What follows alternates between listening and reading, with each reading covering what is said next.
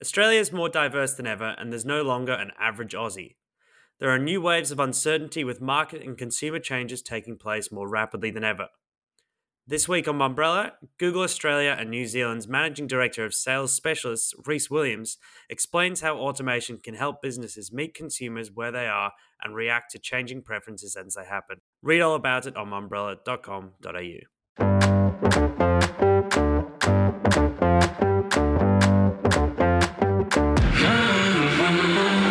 Welcome back to the Mumbrella Cast. I'm your host, Callum Jasper, and we're there. It's the end of the year. Today, we're going to be bringing you the biggest storylines of 2022 in the media and marketing industry, selected by our editorial team, before we then get into what is becoming an end of year tradition with CEO of Publicis Group ANZ, Michael Rebello, joining the podcast. Over the course of that chat, he speaks about how involved he still likes to get in pitches for his massive scope of local agencies, the ability to shift talent within the network, why bad behavior needs to be stamped out of untransparent pitches, whether Publicis could move to a four day working week, and correcting shifts in the talent market after three years of turbulence. Joining me today for his last Mumbrella Cast appearance is acting managing editor Andrew Banks. Hey, Banksy. Hey Cal, it's a it's a sad one. It's a sad one indeed. Uh, it's been great having you all year on this Banksy. Freshly minted features editor Emma Shepherd. Hey Em. Hello, thanks for having me. Reporter Kalila Welch. Hey K Dog. Hello, thanks for including me. Reporter Darcy Song. Hey Darcy. Hello. And editorial director Damien Francis. Hey Damo. Melbourne Bureau Chief, it's a pleasure to be here again. Uh, another big year for the team, so well done for getting through it all. Um, this is the last episode of our regular programming for the year, but it won't be the last podcast in your feeds for 2022. So look out for tomorrow's episode, which I would urge you to listen to if you do get the chance. Um, so let's let's get straight into this. This is how it's going to work. You're each going to get 90 seconds to lay down your biggest storyline of the year and tell listeners why it mattered. Instead of going through um, some sort of order, I've loaded your names into a fun wheel, which is going to decide the order, and it's also going to keep you on your toes. So, But what if you if you go over ninety seconds? Is there some sort of you'll just be cut off. You'll just you'll just be completely cut off. may as well go over ninety seconds That's then? right. That's right. All right, click to spin. First up is Banksy. Banksy, take it away. Wow. Okay. Look, I, I've got 90 seconds, so I'm going to start with. You've just used twenty of I them, know. mate. That's right. What a year for the metaverse, hey? I mean, it was just everywhere, wasn't it? Not. Um, look, remember at the tail end of last year when Meta rebranded and said that they were going to be the next best thing about Meta was going to be all over metaverse and they were going to own it. Their ad revenues, I think, climbed 33%. And then we hit the start of the year and the Oz Open started minting their tennis balls. I think 6,000 tennis balls as NFTs. Vice Media built an office there. WPP's Hogarth launched the Metaverse Foundry. It it started to look like a lot like the metaverse was taking off, and then all of a sudden, uh, Darcy drops the Ipsos report saying that only forty four percent of Australia actually had any idea what the metaverse was, and that even less, I think thirty six percent said they had no plans at all to engage in extended reality in daily life. But the metaverse train carried on. We had the Wonder Wunderman Thompson launching an activation in Cannes. And then I think at the Mumbrella 360 Cal, I think Imo Hewitt, Spark Foundry CEO, revealed to you that she wouldn't mind building a university in the metaverse. Um, it started to kind of get get a bit more traction. Um, and then we had uh, essentially Q3 results for Meta in November, and then just the wheels fell off. And essentially, um, they decided that there was going to be layoffs. And now it looks like there's not going to be a huge push for the metaverse this year. So to me, it was it was kind of like metaverse was going to be something big this year, and then yeah, Yeah. it ended up being not much. All right, strong start. Um, who is going to be next? The wheel is spinning. It's Kalila. Okay. Just. Oh no, wait. It's it's switched over to Damo. I'm sorry. Oh, okay. Sorry. I didn't. I, I called that, it too mate. soon. No, I called it too soon. The wheel was still spinning. Sort your house Damo, out. take it away. You had one job. the biggest story in media and marketing this year, without a shadow of a doubt, has been Dentsu as a group and its uh, senior hires across the board. I don't think there is a month that has gone by in this entire year where Dentsu hasn't added uh, at least one senior hire somewhere in the group. I know we've got 90 seconds, and at the risk of missing someone out, which I guarantee that I will, let's just run through a few of these uh, big ones. Uh, Patricio Dimateus as ANZ CEO, Kirsty Muddle, kind of last year, to be fair. Dentsu She joined this year. Yeah. there you go. So there's technicalities there. There's even Yeah. technicalities there. Danny Bassin as Dentsu Media CEO, John Riccio as Merkle APAC president. Uh, we had uh, Ben Shepherd as chief investment officer at Dentsu Media, Fiona Johnston, chief client officer for Dentsu Media, Avish Gordhan and Mandie van der Merwe, who is chief creative officers. Sarah McGregor, the BWM Isobar ECD, Gail Wiles, chief client officer for Dentsu Creative. David Holter, Chief Strategy and Growth Officer. There's been so much going on. I think Darren Woolley summed it up perfectly when he said, uh, We've never seen this amount of movement at a group level. So 2023, Dentsu will definitely be the group to watch out for. Fantastic. Uh, and if you want more on that, you can go back and listen to the episode. I believe it was two weeks ago with uh, Damo, Darren, and myself. Next up, here we go. Okay, it's Damo again. We'll switch that. We'll spin that again.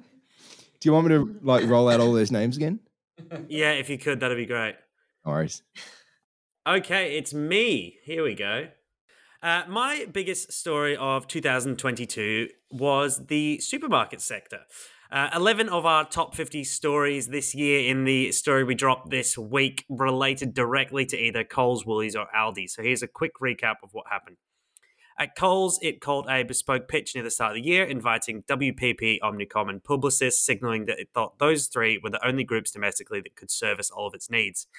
WPP later had to exit as it got into bed with Woolworths and deal with its production house Hogarth. This has added more fuel to the talk of Woolies pitching its media in 2023. Currently with Dentsu, Group M will be gunning for that one.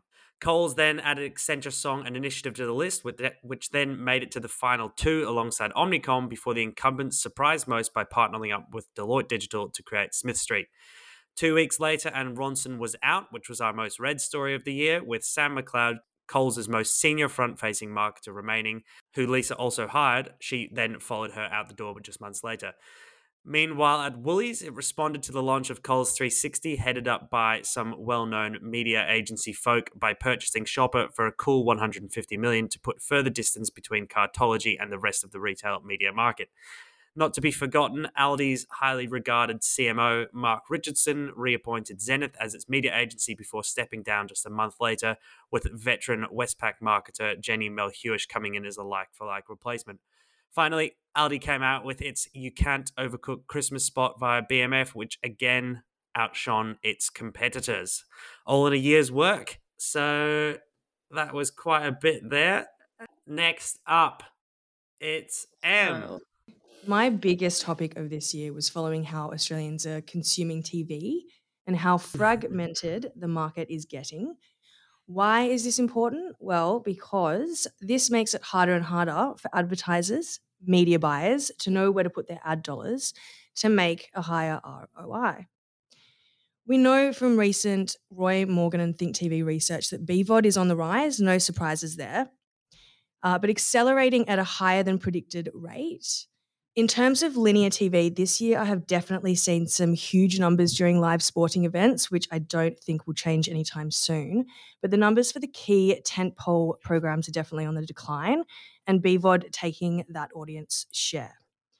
Um, and even though we've seen linear TV audiences on the decline post pandemic, I think uh, you know the TV networks, if they broaden their content distribution across you know their platforms and potentially other gateways like gaming consoles, uh, Apple TV and Samsung TV, that could potentially offset the pressure on linear audience erosion. Um, and I don't think linear will die out in the next five years. I think advertisers will look, um, you know, to reach older demos, you know, with linear TV um, and BVOD for the more niche, younger skewed audiences. So my prediction is if an advertiser wants mass reach, well targeted audiences as well, they'll have to have a hybrid buying approach and look at both. Fantastic, and some interesting headwinds uh, on that M in the UK with uh, the BBC giving a timeline for when it's going to end its linear service as well. Okay, next up, there's just two left. Uh, it is Darcy. All right. Um, I feel like I'm kind of sick about talking of this thing at this stage, but I feel like you can't really go through it in review without talking about the Twitter story, which basically started at the start of the year and then still hasn't finished. It's like been occupying all the front pages. But, you know, just to walk everyone through from January, you know, Elon Musk started buying Twitter shares. And by the time April rolls around, he's the largest shareholder of the platform. And the same month, he made an unsolicited offer to buy Twitter. And in July, he tried to walk away. And by the end of October, the deal, you know, was finally finalized. But then there were even more dramas reinstating, you know, banned accounts, mass layoff employees that left the uh, app's stability and reputation in question. And brands are basically taking off from from the platform. And you know, as advertisers are all probably aware, this is mass introduces massive brand safety concerns. And we, I mean, we've probably covered it before that some agencies have are increasingly hesitant about working with the platform. So, looking at some um, reflective figures like the one um, IPG's Magna released this month, so I think these turbulences are definitely showing their impact. Um, global ad sales of social media grew only 4%, whereas it grew, you know, 20 to 35% in the past three years. And TikTok is the only platform that posted growth. Even next year is only expected to pick up slightly by 7%. So, yeah, it'll be interesting to see where these ad dollars will flow to in the new year. Okay, finally, we don't need to spin the wheel for this one. Kalila, bring us home. Lucky last. Um, so for me, uh, the biggest story of the year has been um, evolution of the talent crisis, specifically on the agency side of the industry. Um, obviously, changing economic conditions, the limits on immigration because of um, COVID fallout uh, drained the talent pool over the last couple of years. And, and by the end of last year, it was kind of all we were hearing about. Um, and over the last 12 months, the situation has kind of flipped, um, which has been really fascinating to watch. Um, but back back to the start of the year or, or, the end of last year, Cal, you reported closely on the talent shortage, um, and we said that it had created a perfect storm of pay rises and poaching. Um, obviously, the last year as well has seen a lot of changes in the top executive tier of Australia's ad land, uh, and many of those changes have been um, somewhat short lived. The scale of the talent movement was said by many to be unprecedented, um, with competition fierce as people fought over the same very small pool of local talent. Um, salaries were said to be jumping up 30% in some cases, with um, particularly in the mid-weight skilled roles, with um, un- unnamed industry source suggesting they'd seen salaries go from 60,000 to 95,000 in one go, or 105,000 to 140,000, um, which was obviously unsustainable for the industry to maintain. Um, and as a result, we've seen this kind of crash um, where instead of people desperately looking for talent, they're um, kind of laying people off, I guess, in um, en masse. Um, as they're struggling to pay, you know, these kind of blown out um, salaries for people that are underexperienced for the roles that they're filling. Um, just in the last month, as um, we've covered at Mumbrella, we've seen redundancies at the Royals, Cummins and Partners, AJF, Ogilvy, M&C Saatchi, and WPP, as well as a number of restructures, which no doubt um, are probably moving towards more cost efficient and streamlined ways of running the business. All right, well, there you have it. According to our team, those are the biggest stories for 2022. Drop us a line if you think that we missed something or tell us why you think another topic should have been in that list. Up next, a chat with the CEO of Publicis ANZ, Michael Rebello. CEO of Publicis Group ANZ and back on the Mumbrella cast for a third end of year episode in a row. Michael Rebello, nice to see you and thanks for joining me. Thanks, Callum. It's uh, it's glad I'm glad to be back here. Uh, hopefully back by popular demand, but uh, it's becoming a bit of a an end of year Christmas tradition. So um, uh, I'm you know really pleased to be here talking to you. So again, we are recording it uh, in the Publicis HQ. Um, last year was with uh, Damien, who's now obviously, as you know, returned to Mumbrella. Um, walk through your big office here. Uh, how, how's the year gone? Getting everyone back in. What's the has has the workflow come about towards the end of this year? Hey, Cal, look, it's great to do it with you this year. I missed Damo, but welcome him back to Mumbrella as well. Hey, look, it's been a it's been a um it's been a really um, interesting year. I think uh, it, I did my um, Publicis Group uh, all staff town hall last week, and one of the the opening kind of comments is this year we we didn't have a lockdown yeah. at all which is remarkable if you look at the last couple of years. That was a, the big topic of, the, of conversation, which was how do we navigate the pandemic, lockdowns, and, and finally this year we didn't have a lockdown at all anywhere in any of our um, any of our states or even in New Zealand. So I think that's something to be rejoiceful for. Who would ever have thought that would be a yeah. a, a, point to talk about? Uh, but I guess look, um, it's been a um, it's been a buoyant year for the industry. Definitely, I think we um, uh, across Australia and New Zealand, the industry grew by um, over 8%, which is fantastic. And I think Publicis grew. we got our fair share of that growth.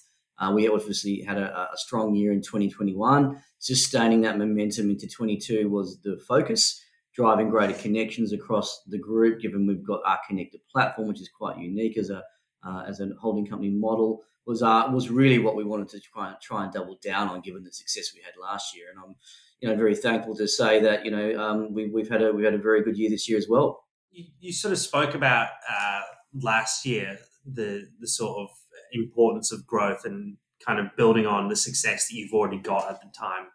Um, this year, as you mentioned, uh, we saw some record numbers this year. Said Publicis was the, in terms of media spend the biggest grower in terms of billings across 21.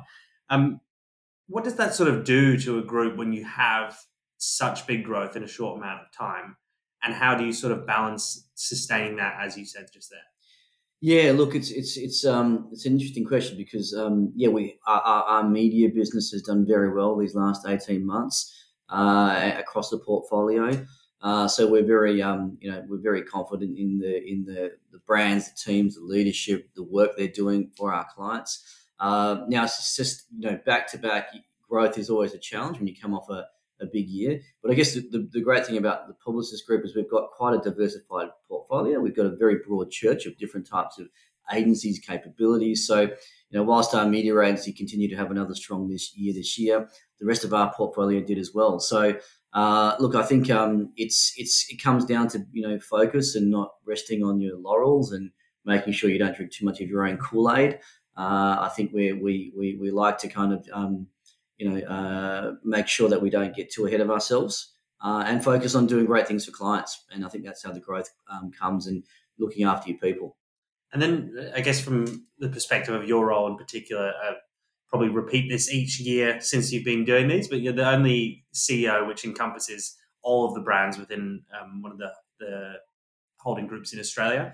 Um, your background, you had a long background at Saatchi's you mentioned, I guess, the growth of the media agencies there, but then the broad church within that stable and within this building that we're in here. How do you um, how do you balance all those different, I guess, children, and how, how do you uh, go about giving each of them, uh, I guess, their fair share of attention?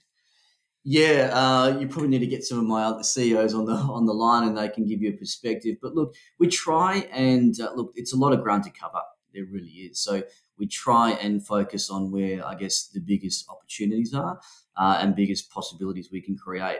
Look, I also believe in having really strong leaders, uh, and um, they kind of point and shoot me where, where they need need me to help. So I don't need to necessarily be everywhere because I have you know really strong leadership teams, and I know all of our agencies have really strong leaders underneath uh, them as well. So focusing on um, that is really critical for me because I, you know, I'm one person across a, Broad Church.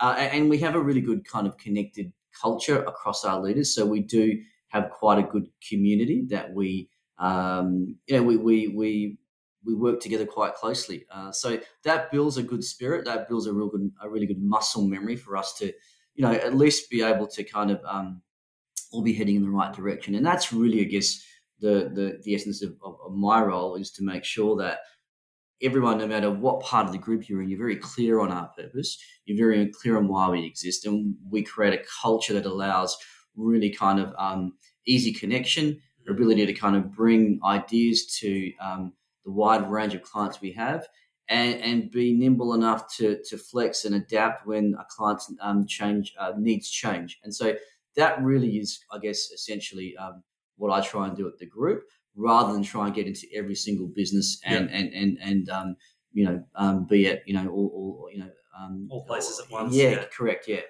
So speaking, I guess, of that, um, the culture across the building and trying to be in as many places as you can at once, um, you do have the unique, uh, I guess, situation of having all of your brands under one roof, at least here. Um, how, how's that gone this year, and what's the sort of approach been within Australia and New Zealand in, in I guess, getting back to the office, hybrid working? Has it been a group approach? Has it been a brand by brand approach, and you've kind of delegated that to for the individual brand leaders to decide? What's that been like this year? Hey, look, um, I mean, I, don't want to go over old ground from our, you know, our first podcast recording, but I think, you know, what we did um, kind of um, share was that pre-COVID, we kind of believed that the future of work um, was one where people had choice, people had flexibility, where, where they could build um, their life um, or build their work around their life rather than the other way around. So we were always looking at how do we build a, a more flexible culture, and we launched Liberté. Clearly, COVID, etc., accelerated that. Now, today, what we are, um, we're in a very fortunate position where, given that was part of our philosophy, we've really just seen a, a recalibration. Right? So, uh, right now, what I say to the, the different um, brands is we don't mandate that you can work uh, from home five days a week, and we don't mandate that you should be in the office 5 days a week. Within that, depending on what type of agency brands you uh, work in, and each of the different CEOs of the agencies can choose um, their own um, their own biorhythm, their own cadence, and it really comes down to what our clients' needs are, what the function functional team needs are. Uh, so by and large, we've we've looked at the data as well. We're very happy with the flow we're getting back in in um, into the office in Sydney. I'd say, as, as I'd, I'd imagine most organisations are, you know, Tuesday, Wednesday, Thursday. That's kind of where we're getting the the, the, Yeah. the majority, and and the Monday and Friday bookends are the ones where you know people are tending to work from home more, and that differs by city. I think if you look at Brisbane, it's probably more back to the office. Sydney is that kind of um, uh, that that kind of normal bell curve, and Melbourne, I think, is probably um, uh, is the is the, the market that people probably want to stay at home more than return to the office. And I think it's up to the employer, and that's what we try to do at Publicis, is give people real reasons to come back. You can't just mandate to come back um, in today's kind of environment. Uh, so look, I think you know, ha- um, you know, we've come up with you know um, learning and development opportunities. We've created social connections. We've created, I mean, as you see, the the the, the office in Sydney is a really um, great place to come and work. So you've got to create a destination, uh, and I think there's a lot of that that is beholden upon um, the organisation to, to to to provide, but also provide, I guess, the um, the the reasons why, because we fundamentally still believe that you can work from home, but you can't grow from home. Yeah. And I think I think coming from Melbourne, there's a little bit of scarring from uh, a few years of uh, pretty hectic lockdowns. Yeah, no, there is, and I think psychologically we need to be really cognizant of that and Yeah. work out well how do we help people come back to the office because you can't underestimate it was the most locked down city in, Yeah. in the world. So there is definitely a, a different kind of um, uh, strategy required for Melbourne.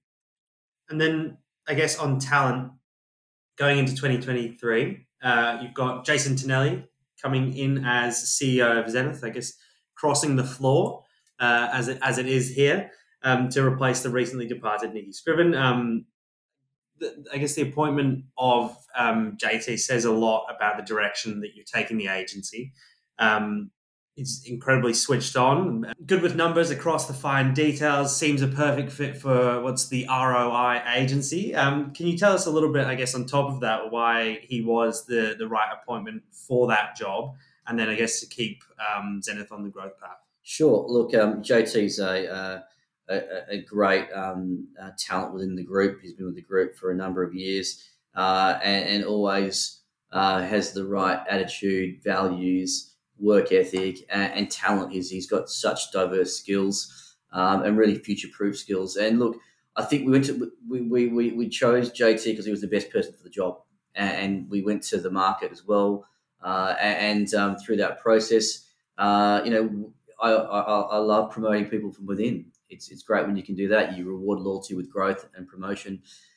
JT has a set of skills um, in, in, in, digital media. Uh, he was running Razorfish, so he learned a lot uh, more about the creative process and the creative product in, in, in, in, in the CX and data space as well. So we believe that blend of skills is really important to add, um, you know, to add some some new thinking some, to uh, to the Zenith um, uh, team. And the Zenith team have got some some, um, uh, some, some some great people there already. Had had a fantastic year this year. So it's really how do you kind of um, superpower Zenith, and we think JT is a great cultural fit as well. And I think that's really important. Seeing the um, the the alchemy between JT and that really strong leadership team in Zenith mm-hmm. was something we wanted to protect and nurture. So we were really quite, um, you know, um, conscious about making sure that he would be, uh, you know, a great fit for, for that. And, and look, doesn't start to Jan one, although Jason can't help himself, so he's already been, you know, um, uh, you know, poking around and things, um, uh, you know, behind the scenes. Uh, and look, 2023 will be an exciting year for Zenith. And then, I guess, on the other hand, um, Nikki Scriven, she was one of the more high profile media agency CEOs in our industry. Um, what impact does uh, something like her departure have uh, on, on that and the group and the agency? Oh, look, Nikki has um, made a tremendous contribution to Zenith and to the group over the nine years. So we're very thankful and grateful uh, for, for that. I'd have loved to have seen Nikki go on and do um, uh, more. But look, I think eight years in, um, and I think six of those was as running Zenith is a really strong term um, as a CEO. I think mm-hmm. the average CEO tenure is around seven to eight years in, in most organizations. So she was, and I, and I think she would have out, uh, that would have been longer than most, um, uh, you know, media agency kind of tenures as well. So look, we wish her well. Uh, and she, and, and Nikki uh, is a entrepreneur, so she's going on and doing her, her own thing, which is really interesting. Yeah. So we wish her well. And, you know, who knows, one day, um, you know, um, we might acquire the business if it comes up for sale. You never know. Never say anything to get Nikki back. yeah. um, so obviously, you're blessed to be able to hire from within, um, and you know, Publicis has done that quite a lot over recent years. Um, we know there is there has been a severe talent shortage over the past few years, and now that the economy is turning, what do you think this means for talent within our industry? Um, how, we, how is that going to be looking in 2023? Look, Callum, I think it's been a really interesting circular uh, talent market these last three years. I think if you look at going back to 2020 with the crisis, there was a lot of organisations, you know, making major restructuring. We were fortunate to, to protect as many people um, through that period as, as we as we possibly could. And then we saw the rebound in the market. Then we saw, you know, huge demand on talent, a shortage due to a number of um, areas. And, that, and that's been something that all agency leadership has had to kind of battle with and contend with this year. The, the inflation, the entitlement um, escalation has been quite um, an interesting dynamic for mm-hmm. a lot of us to get our heads around. Um, I, I, think you know you, it comes back to um, is your organization a good destination for, for people to do the best work of their careers? What's the values? What's your views on D and I? Are you are you uh, is your culture a safe place to work? All those different areas I think have been important for businesses to make sure they've got the, um, dialed at the right level. Uh, I think we've done a pretty good job in the in the talent war this year, if you want to call it that.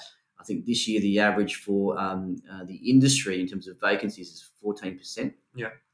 We're sitting in just uh, around 7% as, as a group. So that's been pretty good.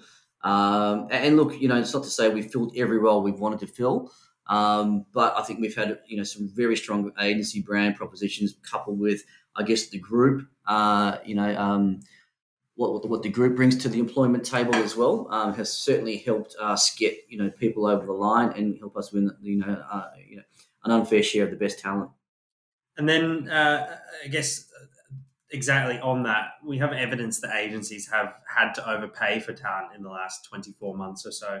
Um, do you think there'll be some sort of correction in the new year? And, and I guess does that leave some of those who got into those roles maybe in a bit of a precar- precarious situation?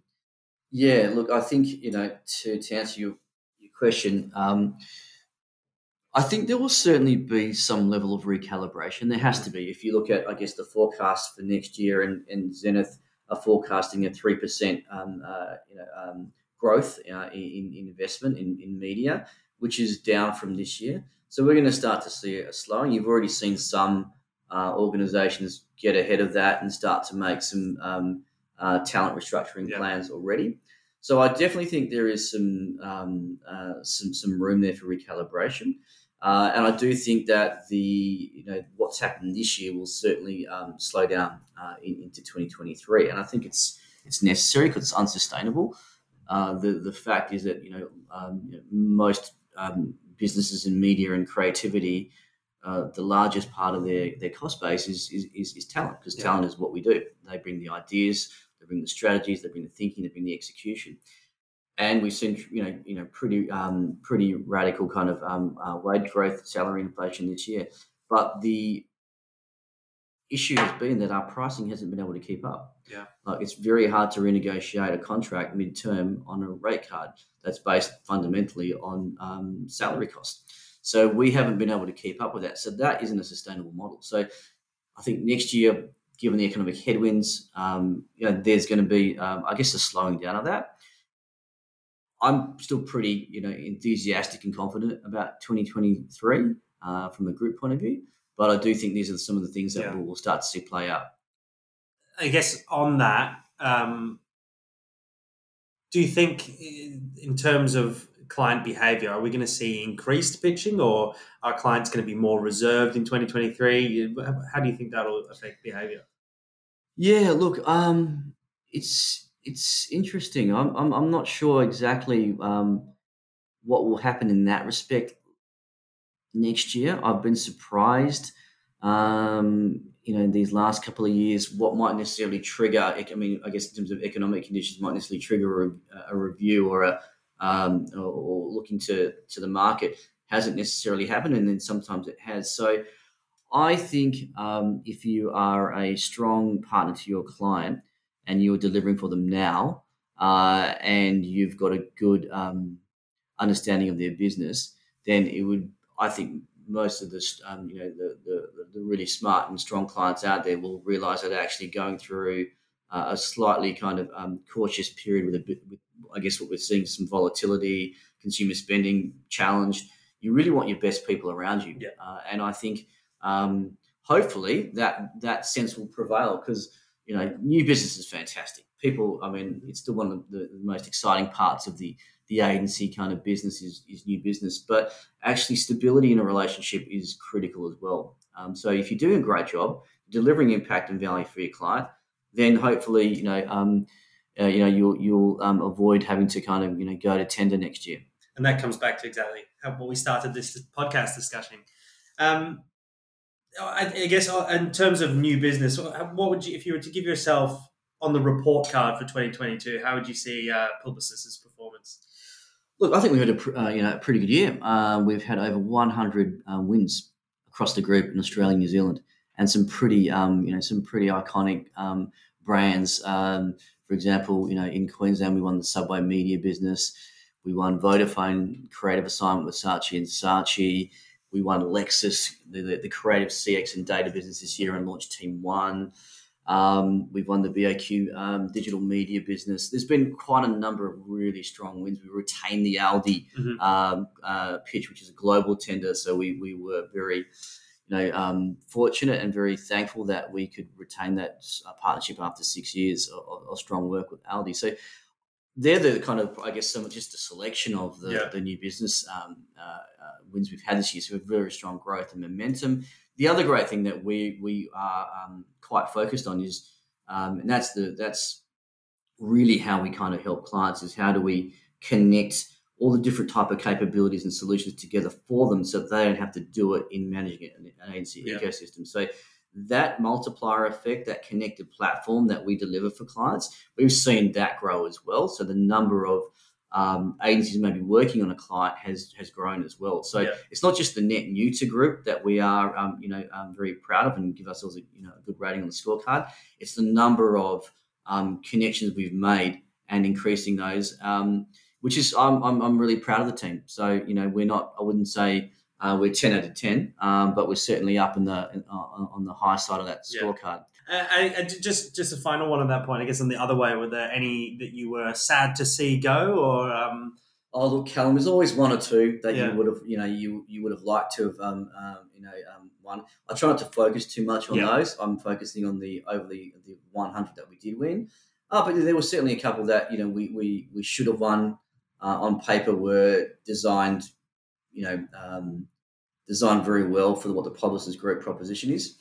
We didn't we didn't get there, um, but that's that's that's the um, that's the business, right? Um, new business is what you you know what the RFP might suggest and where the decision goes may not necessarily always marry up. So, um, but yeah, yeah, we we we've been um, even on the one or two that we sh- we would have liked to win, which we didn't. We were very thankful to be part of the process because you learn. Yeah. I, I have this saying that um, it, you know every every loss is a learning, and there was a lot of things that we had learned from the ones that got away as well, which I think has um, really helped us um, define um, and redefine and tighten up our proposition and narrative as a group.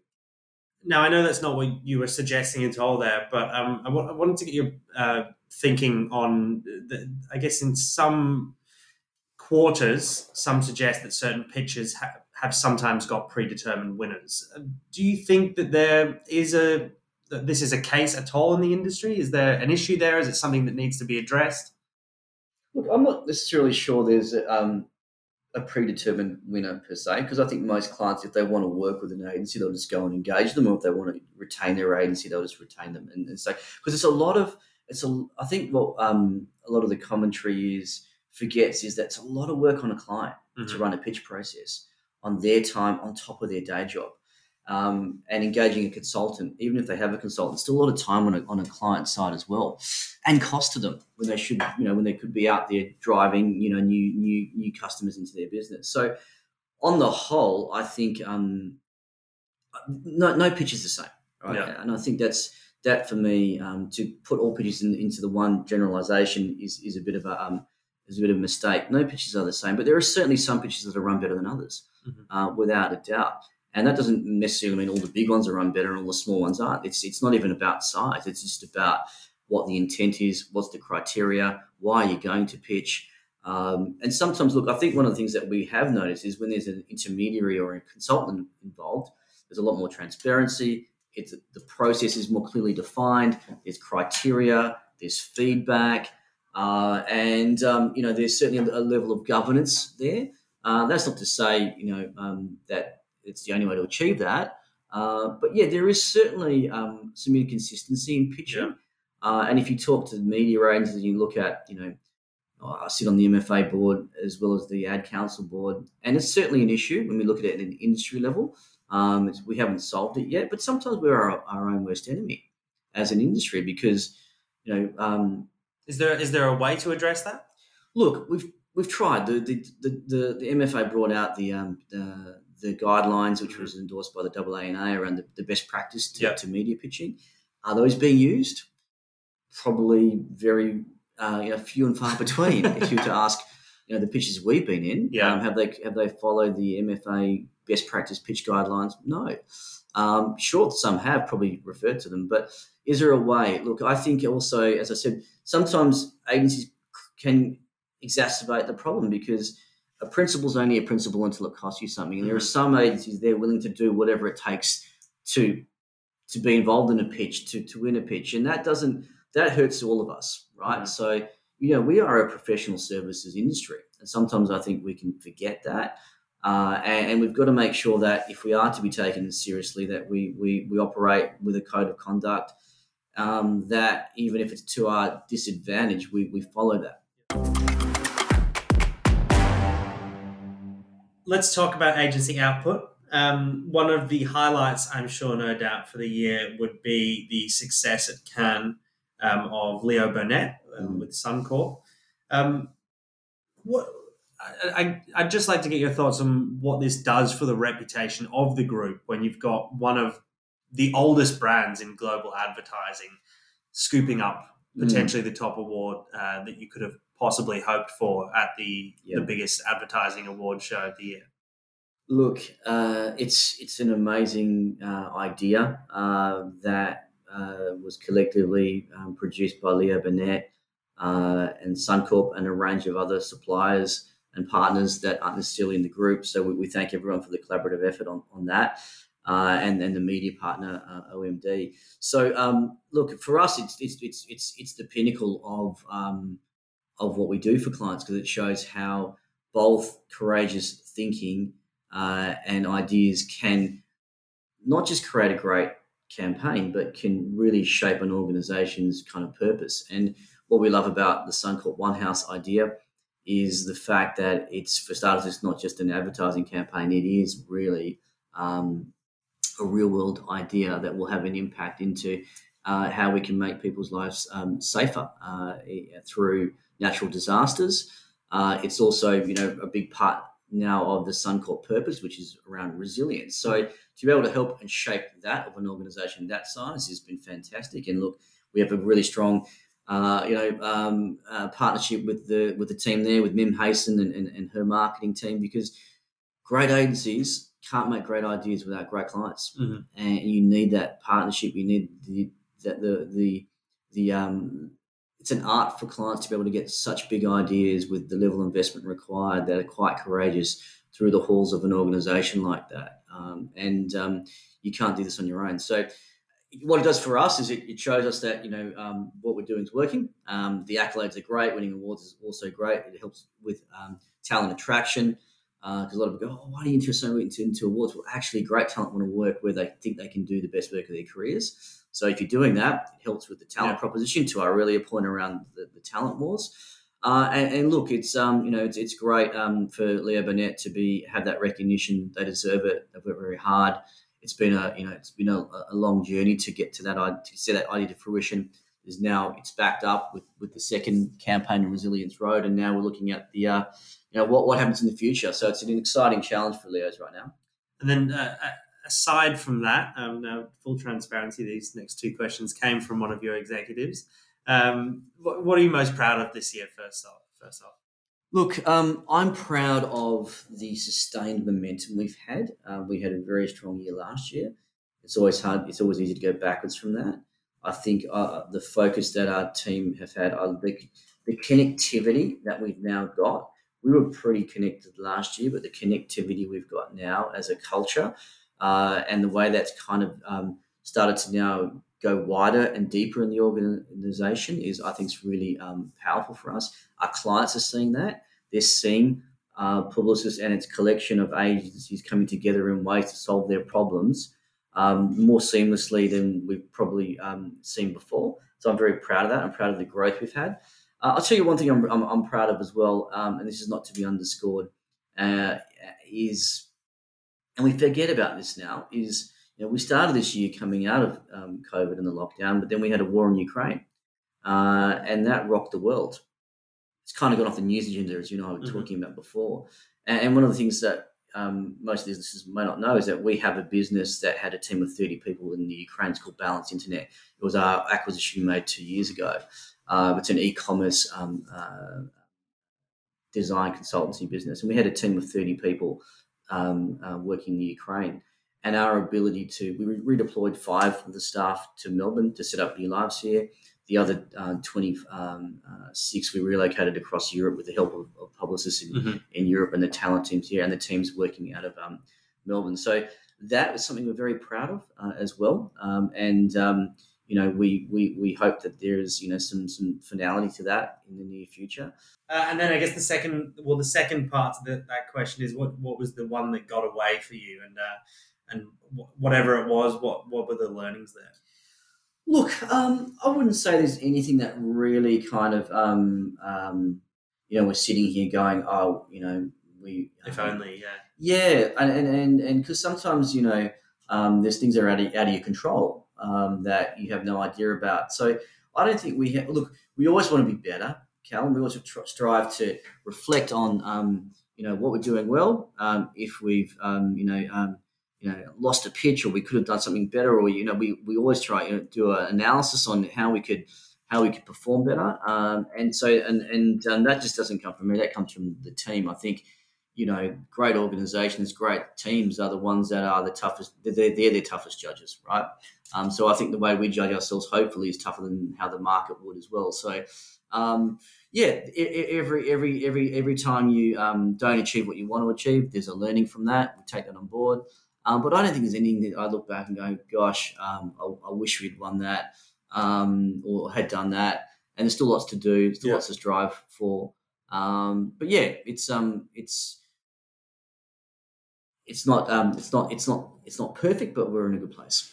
And just finally, Mike, uh, what do you think going into 2023, the main battlegrounds for agencies will be? And on that, how will Publicis continue to look to differentiate itself? Look, I think we're up for a, a volatile year next year. I think everyone's going to be, um, you know, looking coming out of the, the, the, the uh, Christmas holidays with um, hopefully some fervor and some excitement and some enthusiasm and optimism. That's how I'm going to be taking on uh, mm-hmm. 2023. But I think it'd be naive to think that there's not uh, going to be some level of uncertainty there. So I think everyone's going to be taking it month to month, quarter to quarter.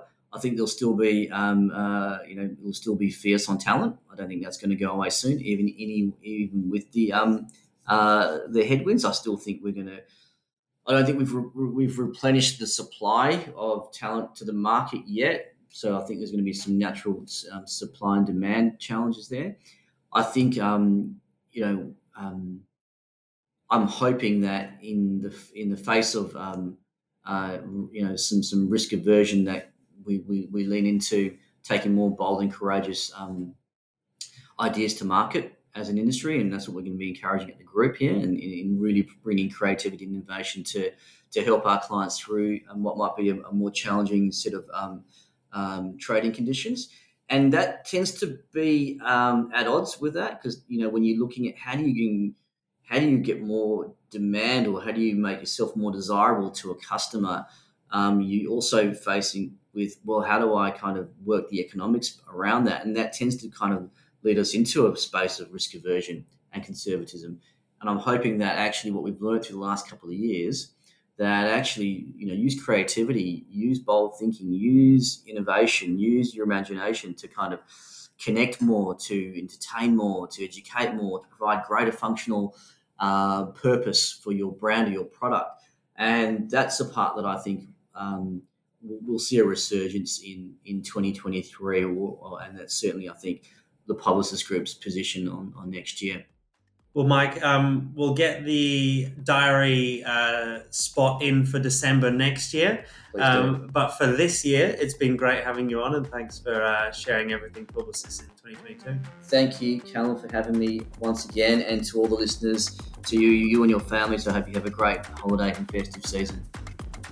Well, that is it thank you to all that have listened to us throughout the year. It's been a pleasure for myself and our team uh, to record these each week, and we hope to see you again in 2023.